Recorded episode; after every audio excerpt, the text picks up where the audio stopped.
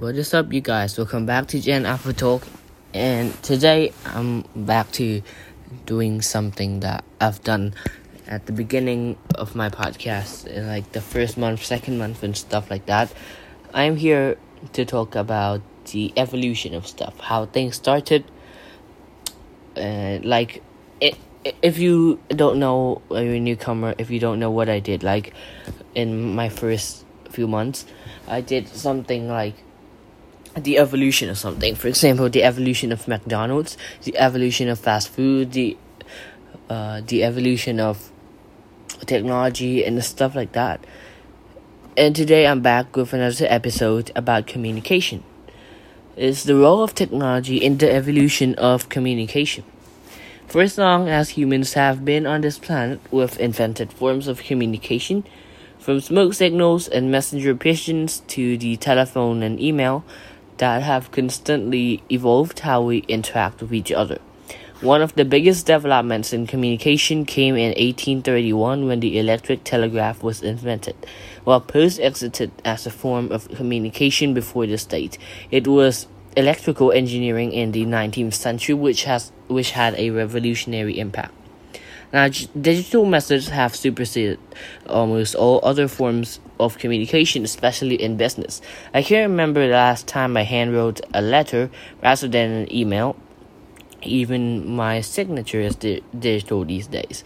Picking up the phone is a rare occurrence too. Instead, I FaceTime, Zoom, or join a Google Hangout. When I look back at how communication has advanced over the years, it really is quite incredible. In 1849, the telephone was invented, and within 50 years, it was an essential item and for homes and offices. But tethering impacted the flexibility and privacy of the device. Then came the mobile phone in 1973. Motorola created a mobile phone which kick-started a chain of developments that transformed communication forever. Early smartphones were primarily aimed towards the enterprise market, bridging the gap between telephones and personal digital assist- assistants. But they were bulky and had short battery lives. By 1996, Nokia was releasing phones with QWERTY or the QWERTY keyboards, and by 2010, the majority of Android phones were touchscreen only. In 2007, Steve Jobs revealed the first iPhone to the world, and Apple paved the way for the aesthetics of modern smartphones. Before the iPhone, flip phones and phones with a split keyboard and screen were the norm.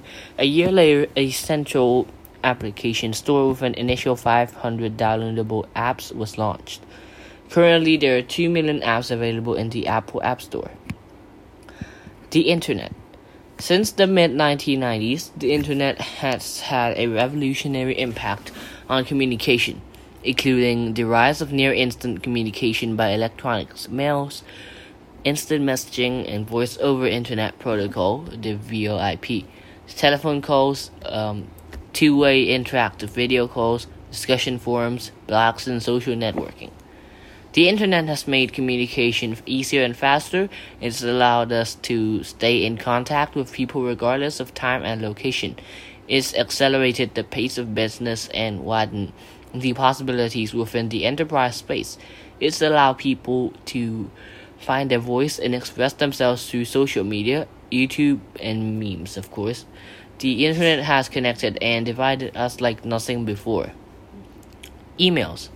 As a byproduct of the World Wide Web, email was introduced to the world in 1991, although it had been operating years before, and it was vastly changed our lives. Whether for better or worse depends on your viewpoint. The first users of the messaging platform were educational system and the military who used email to exchange information. In 2018, there were more than 3.8 billion email use, uh, email users. That's more than half the planet. By 2022, it's expected we'll be sending 333 billion personal and business emails each day. While email is invaluable and we can't imagine the world without it, there are tools who are that are springing up that are giving email a run for its money. Take Slack, an acronym for searchable log of all communication and knowledge. For example, The company, which launched in 2014, has often been described as an email killer. However, while Slack has become the most popular chat and productivity tool in the world, used by 10 million people every day, email is still going strong. In recognition of this, Slack's upgrades have ensured that people who, who still rely heavily on email are not excluded from collaboratory work. Next, we have wearable technology. The first instance of wearable technology ha- was a hands free mobile headset, launched in 1999, which became a piece of tech syn- uh, synonymous with city workers. It gave business people the ability to answer calls on the go, most importantly while driving. Ten years ago, the idea that you could make a video call from an item other than phone would have been a sci-fi dream. Now, with smartwatches, audio sunglasses, and other emerging wearable technology, these capabilities are a part of our daily lives. And next, we have the virtual reality, VR. The next generation of VR has only been around since 2016, but it's already shaking up communications. The beauty of VR, presence, means you can connect to someone in the spa- same space at a time, without the time sink and cost of travel, even if participants are on different continents. VR also helps to facilitate better communication in a typical discussion. A lot of information is nonverbal communication, which can be transcribed in VR. Voice tone, hesitations, head and head movements greatly improve the understanding of the participants' movements, uh, emotions, and intents. Plus, in VR, all distractions are removed and people can be fo- fully focused on what's, what is happening around them. In fact, Meetin VR claims that there are, there is a 25% increase in attention span when meeting in virtual reality compared in compared to video conferencing.